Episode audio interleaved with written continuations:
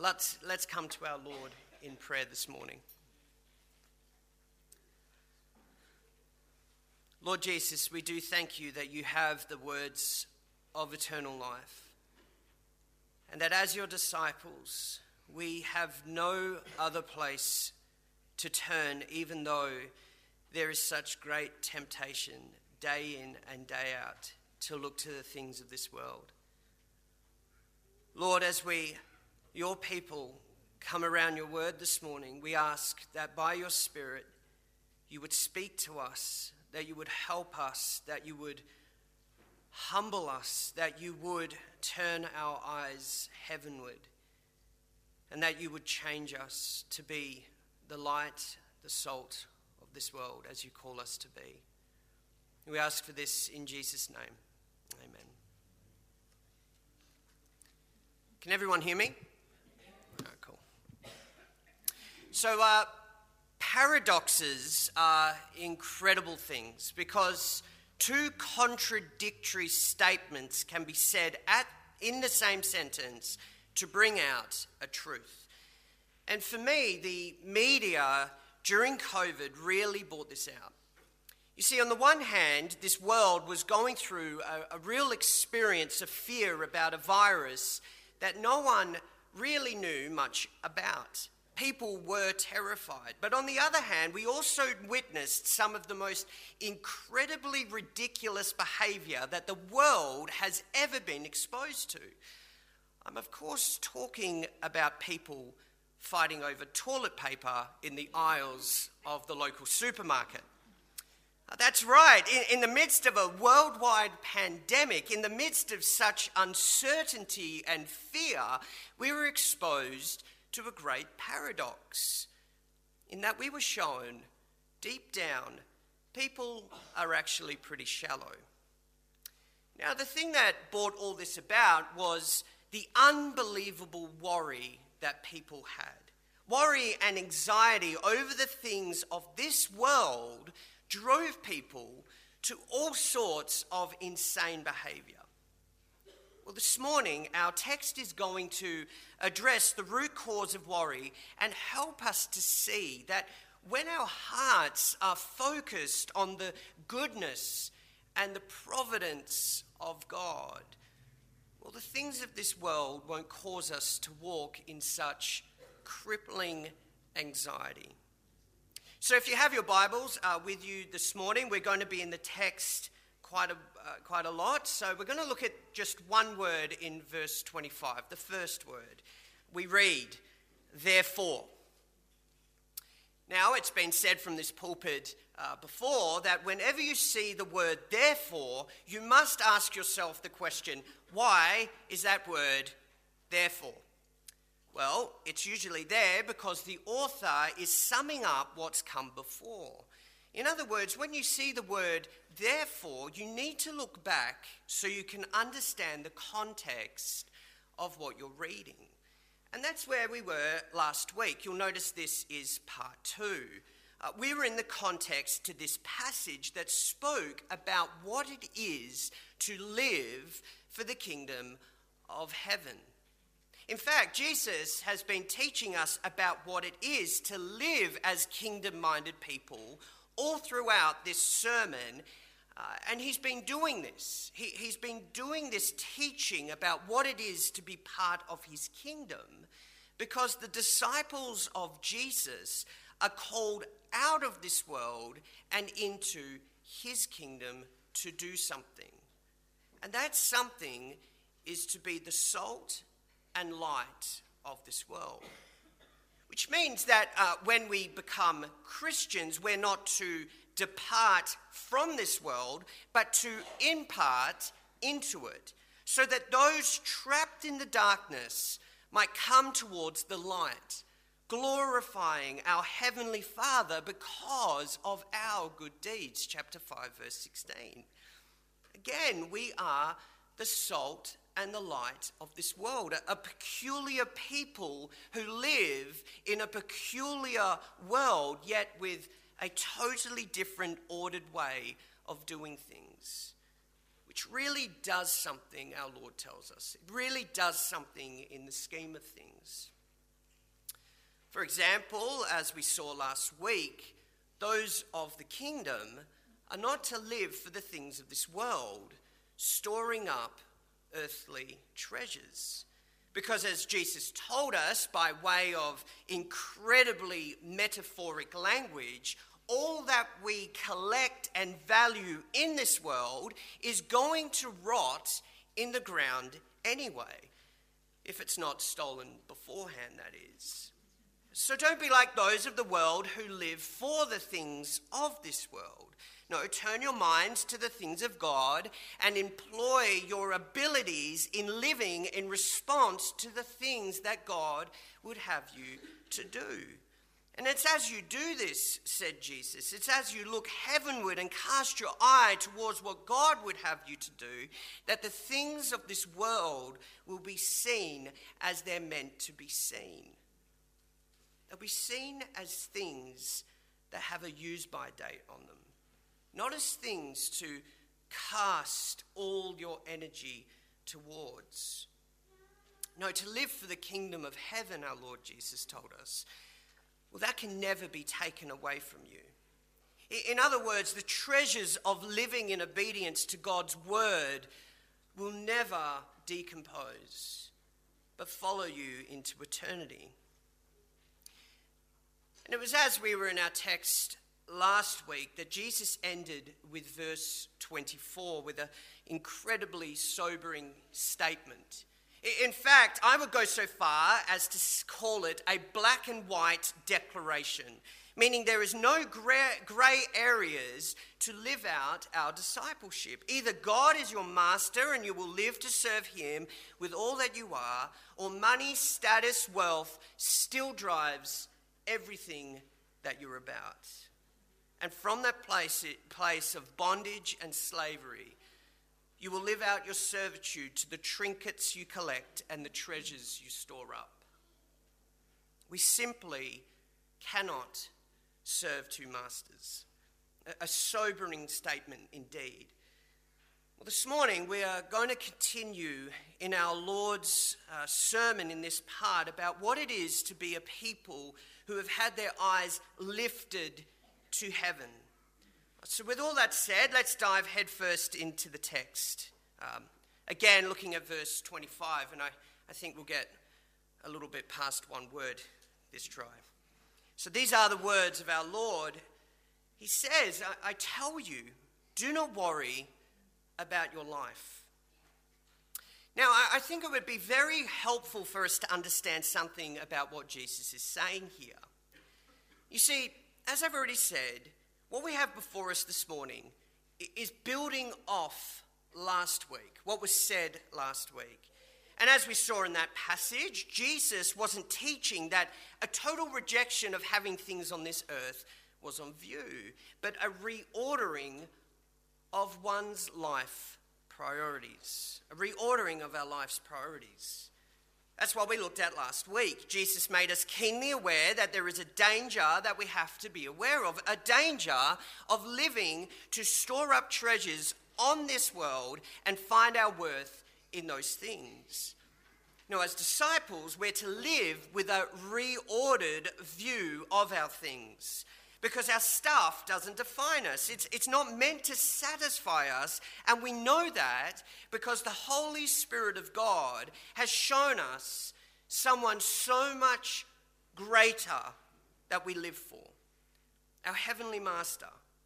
He has revealed that to us, to His people. And so, with that understanding, by Jesus saying, Don't worry, He's not saying to the disciples, She'll be right. Don't worry about it, Cobber. Sera, sera, whatever will be, will be. But again, he's making us keenly aware that there needs to be a reordering in our life. Because if we still have our eyes firmly fixed on the things of this world, then we will live in a constant state of worry about those things. Let me explain it like this. When Jesus says, do not worry, we have to understand that statement in the whole counsel of Scripture. And so, with that said, he's not saying that we should not concern ourselves with making a living, and just because we follow him, food will magically appear at our doorstep each morning. And let me warn you don't eat what the cats bring you. Nor is he saying for us to just go and quit all of our jobs and God will take care of the rest. We know that's not the case because Paul says later in 1 Timothy 5 8 that people who can work so as to provide for their families but choose not to are worse than unbelievers. Nor as Christians are we to ever turn away people in genuine need. It's a good and biblical principle to concern ourselves with the practical assisting of others in whatever way we can. We saw that in the Ephesians series that we went through. I also want to say that Jesus isn't saying that you won't have any trouble in this life. That if you put Jesus first, you get a spiritual hall pass. No, you will have trouble and persecution if you follow Jesus. He tells us that plainly in John 15, 18 to 21. So we mustn't misunderstand Jesus here. He, he's not saying don't worry because you really won't have any troubles at all. Now, as we're going to see in our passage this morning, he's saying don't worry because if you understand the truth, if you raise your eyes from the things of this world and to our Heavenly Father, then you won't worry about your life despite your troubles in this world. Now, it might be said, uh, we might explore worry a bit, the theme of worry. And, and worry bubbles up to the surface because we've drifted off and fixated on the wrong things. Now, please don't misunderstand me here this morning. We all go through things in various degrees, and our trials certainly can bring out some serious concerns for us. Jesus knows that about his disciples. He knows that we will go through all sorts of trials and tribulations in this world, and that we will have to deal with some pretty serious things on this side of eternity. Christians go through financial hardship, go through the loss of a spouse or child, go through the deterioration of health, bad news from the doctors Christians go through persecution and times of oppression from governments and communities, friends, and even uh, their own families. I know for myself, going through the season that Haley and I have just gone through, there were real moments of worry at night as I lay there thinking about all the things that could go wrong with a spinal operation. I can't imagine what some of you have gone through in this room this morning. And might I say that worrying about things, well, it doesn't always come from these big life events either. No, it can come just from life in general. And I think that's the deeper question that our Lord brings out in us here this morning. When He says, Don't worry, he brings out the question of where our hearts are at any given moment with our walk with God. Where are they when we go through various trials, through the unpredictable, even the mundane? You see, worry comes as a result of fixating on what is right in front of you and the what ifs of the situation. And things get clouded when we get distracted with the things of this world, whatever they might be. That's usually why we worry, because yes, you really might lose your house. Yes, you may really lose a spouse, your health, and yes, we may really be persecuted in this country of ours because we don't use the right language or affirm the right communities. But all those possibilities bring out something in us. Do we worry because our heart is fixated on the wrong things? Is it possible that we worry and fret because our treasure is still on the things of this world? Well, brothers and sisters, it's actually a wonderful thing that Jesus is doing here.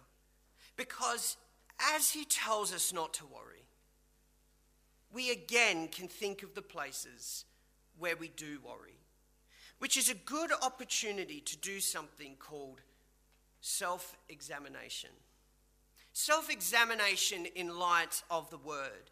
And again, this morning, there is a good opportunity to think about where and what we are trusting in, and a good opportunity to see where the things of this world really do have our attention and confess them before our Father in heaven.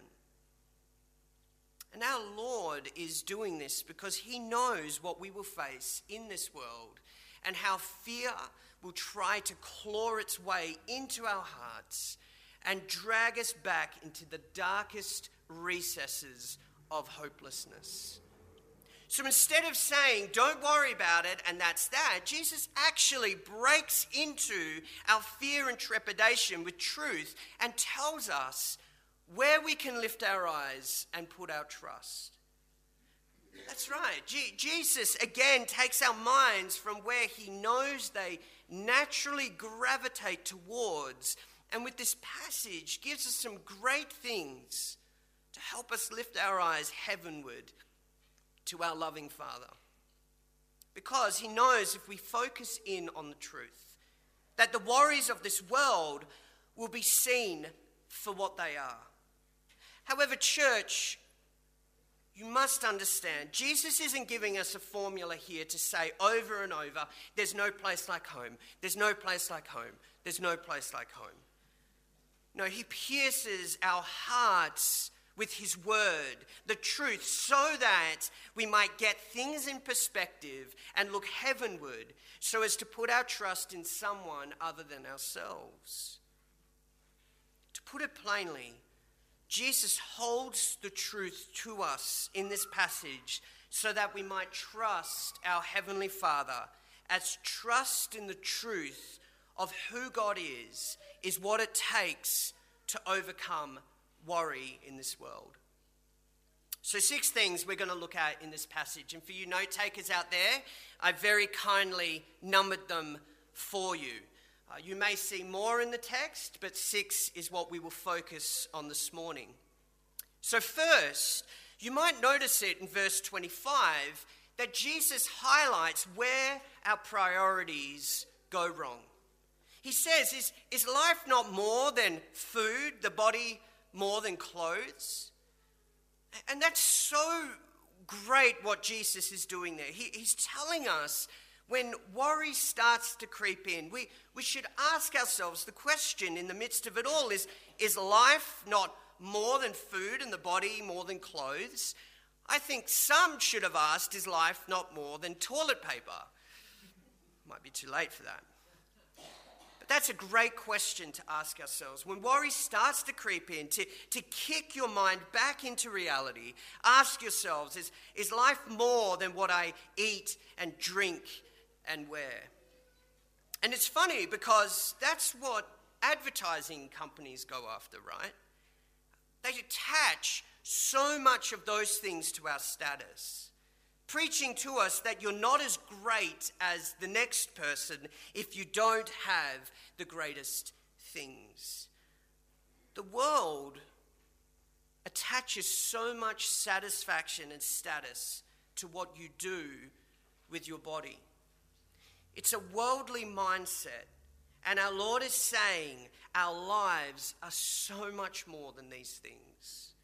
Because we don't live for the approval of others, but in the hope of not just this life, but the life to come.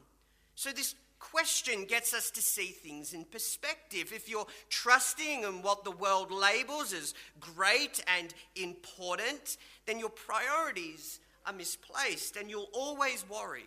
Always worry that either you'll lose these things or you won't do enough to get them, won't have enough. So Jesus gets us to look at our priorities. Second, he draws our minds to the providence of God in verses 26 and 28. He says, Look at the birds of the air. They don't sow or reap or store away in barns, and yet your heavenly Father feeds them. And why do you worry about your clothes? See how the flowers of the field grow, they do not labor or spin. Notice what he's doing here. He, he not only gets us to ask ourselves where our priorities are when we worry, he also draws our minds to the providence of God in the midst of it, which is so clearly on display in his creation. I mean, this is an everyday thing that we can do. Just open the door, walk outside, and go and see. Let me draw on one example here on how important it is to understand what Jesus is saying here. Uh, we just got birds for Bethany and uh, for her birthday. Um, and there's such a sense of care and love from her already towards these little things. I mean, she spent hours on YouTube researching what they need to eat, where they're meant to live, how they're meant to be handled, and how they're meant to be protected, especially from sticky little siblings. And she does this because she loves them so much. These aren't random little creatures to her. No, they're her responsibility, and she takes seriously her, her role in the whole thing. But that is nothing compared to what we saw on Monday uh, when she asked me to take her to the zoo because she wanted to visit her budgie's little cousins in the bird enclosure. I mean, there's, there's people in that place who have spent years and years studying birds so that they can help them survive and not go extinct. And it dawned on me the great similarity between my daughter and these people who dedicate their lives to these beautiful little animals is that they both live to serve these creatures. Jesus is drawing his disciples to something here. Not to little pets owned by children, or to the exotic fowl at the zoo who are cared for by experts, but to the birds of the air who are graciously, uh, wonderfully served by our Heavenly Father. Now, think about it birds of the air, grass of the field, well, they don't have a personal relationship with our Heavenly Father through the Lord Jesus Christ. But we do, brothers and sisters. So, so if God cares for them in such a way, how do you think He's going to care for us? Are you not much more valuable than they? Verse 26. So we combat worry in our lives by thinking where the priorities have gone wrong, and then we can meditate on God's providential care.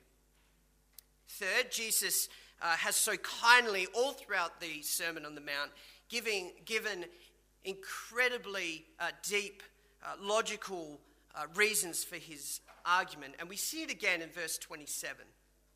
Jesus says, Can any one of you, by worrying, add a single hour to your life? I mean, think about what he's saying here. Uh, when you feel that worry kicking in, the what ifs of the situation, if you relish it in your mind and spiral around it, the only thing it will achieve will be something like a whirlpool that drags you down and suffocates you. I mean, it's not like if you completely freak out that the results are going to change. At the end of the day, the Lord is telling us worry doesn't actually do us any good, it, uh, it doesn't actually fix anything. Fourth, when we worry, we act like people in the world more than those who know that we have a loving, caring, providential Heavenly Father. It's right there in verse 2. The pagans run after these things. They, they worry about clothes and what they'll drink and what they'll eat, but your Heavenly Father knows that you need them. In other words, to be consumed with worry about how you're going to live is, is something that those uh, who, who don't trust in God, that's what they do. That's how the world thinks and acts because ultimately they, they have no hope. On the flip side, fifth, if we trust that our Father knows what we need, then really at the end of the day, really at the end of the day, we have nothing to worry about. Now, don't mishear me. Things get hard, things get scary. That valley that you may be walking through gets very, very dark, no doubt. But it's not like our Heavenly Father is looking around going, oh no, I've lost Bruce and Sheila again. the truth of the matter is that though we might feel scared, our Heavenly Father knows exactly where He has us. He knows exactly what we need, and He provides for us in the midst of it. Sometimes what we need is not always what we want. That's why knowing God as our Father tears away at worry because we know that He knows us better than we know ourselves. He knows what we need more than what we want, and He provides for us in that providential love and care. So, church, Jesus penetrates our ever sanctifying lives by holding out to us some incredible truths so that we might combat the worry that so easily, so easily creeps in. First, worry comes because our minds are disoriented. So when things feel off course, when things get hard, ask yourself in that situation is this really what my life is all about? Second, we are testified to every day by God's creation. And it shows us that He cares for us more than we could ever possibly imagine. Third, worry actually doesn't change anything. Fourth, worry about things is what the world does because they walk around really with no hope. And but we do because fifth, we have a heavenly Father who not just loves us but knows what we need. Now there's one more thing that Jesus adds into all of this. And we want to take note of it. It's in verse 34. Our Lord ends this entire point by saying, Therefore, don't worry about tomorrow for tomorrow will worry about itself. Each day has enough trouble of its own. In other words, we don't know the future, and so to look at your present situation and worry is just as useless as looking to the future and fretting over things that you just have no control over. Now, getting back to what was already said this morning, just because you follow Jesus as Lord doesn't mean that we have some spiritual hall pass that protects us from every creepy crawly in this life. No, God doesn't extract us from this world. He actually sends us out into it to be lights, knowing that we will be in a dark world. And so we just don't know what troubles will come in that darkness. And so our Lord is telling us this morning it does no good for us to fixate our minds on what is wrong and what can go wrong in this world. Now, what He's preparing us for, church, what He's preparing His people for, is a way to deal with those things as they come because trouble is part of a fallen world. And so the Lord Jesus gives us some things here to help us lift our eyes to the truth so that we might be set free from worry as we trust in the providential love and care of our Heavenly Father. I want us to step back for a moment. And I want you to make, uh, make you aware of something running through the entire sermon on the Mount. It's a theme uh, that helps us to draw it all together. It, it's on the slide, it's the kingdom of heaven. We've heard about it over and over and over again through the five and a half months that we've been in this book.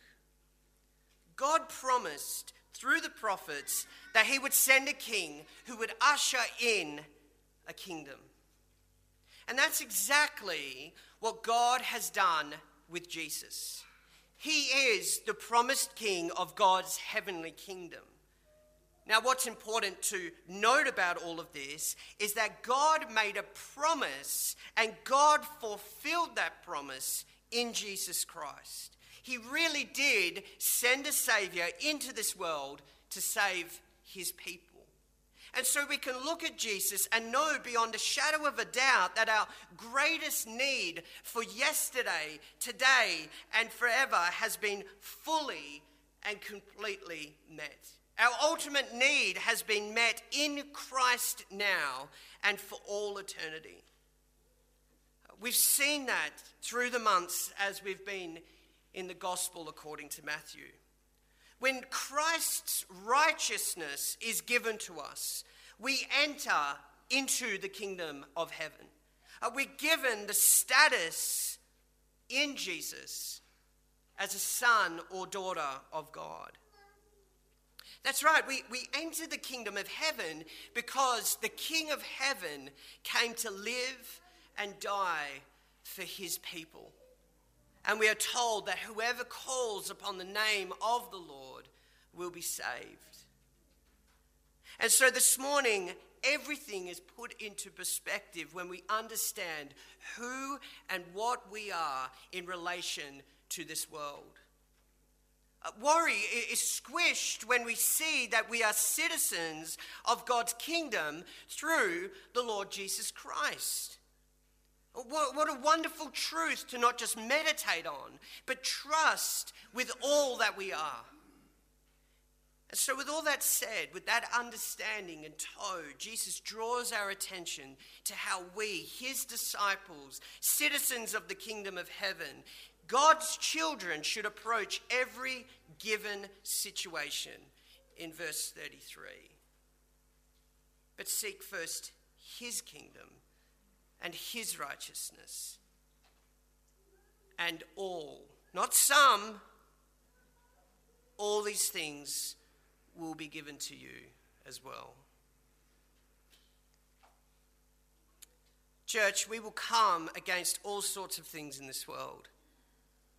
But when you're dealing with worry, stop, ask yourself, what is this life really all about? Because at the end of the day, church, because of Jesus, you're no longer a citizen of the kingdom of darkness, but a citizen of another kingdom. So, worry really comes when, when we drift off and, and forget what we are now, at this moment, in Christ. Who and what we are now in relation to the creator of all things. No, because of Jesus Christ, there is a new ordering of priorities that come with being a citizen of the king, heavenly kingdom. And so there's an order that we live for and, and seek in this world. So, in any given situation, you might ask, Am I seeking God's rule on earth as it is in heaven, like we pray? Or am I still looking for what works best for me? Am I seeking the leading of Jesus in my life, or is my mind still positioned in such a way that I'm looking at all of this with me at the center? Remember, we're invited, invited by our Heavenly Father to go and speak to Him about all these things. And I want you to notice this, church. Our Lord says to us that we don't seek God's rule and reign in our lives as some afterthought. No, we seek first above all else. And that mindset isn't limited to church life. No, it, it, infiltrates, by the work of the Spirit, it infiltrates everything that we're involved in. Every hobby, relationship, desire, job, recreation, business plan, our, our everything. Without pushing this illustration too far, uh, we're kind of like a paradox, right? On the one hand, we're a blood purchased people who are citizens of the heavenly kingdom, children of the living God. Yet we're still in our bodies in a fallen world. which is grasping for all our affections and desires. It's known by some as an already but not yet existence. Jesus calls us to something so much greater than a life lived for oneself. He calls his, his disciples to a life of servitude, both before our Heavenly Father and towards others in the way that we act in this world. And all of us are faced with decisions in our life. King Jesus knows that. Yet, as we've seen, worry is a sign that our priorities have gotten out of order and that we've become disoriented. And yet, Jesus says when these things come, Raise your eyes heavenward because we can know that our Heavenly Father sees and understands every aspect of our lives. And more than that, He cares for you. And so, in light of that, church, we can give ourselves over completely to the cause of the kingdom in all that we do. Not worrying that we'll be forgotten or misplaced because we know that our Heavenly Father provides for us. Because of Jesus, because of Jesus, we can abandon ourselves into our Heavenly Father's care and give everything we are for His service wherever we may find ourselves in this dark world. Because we know by the words of our Lord that we will be provided for in the here and the now and for all eternity. These are wonderful truths that Jesus gives us in his word. But, church, do you trust him? Do you trust his word over what you see in this world? Well, like always, we are invited to come to the throne of grace as the people of God. So let's do that now as his disciples and children. Would you please pray for me? Pray with me.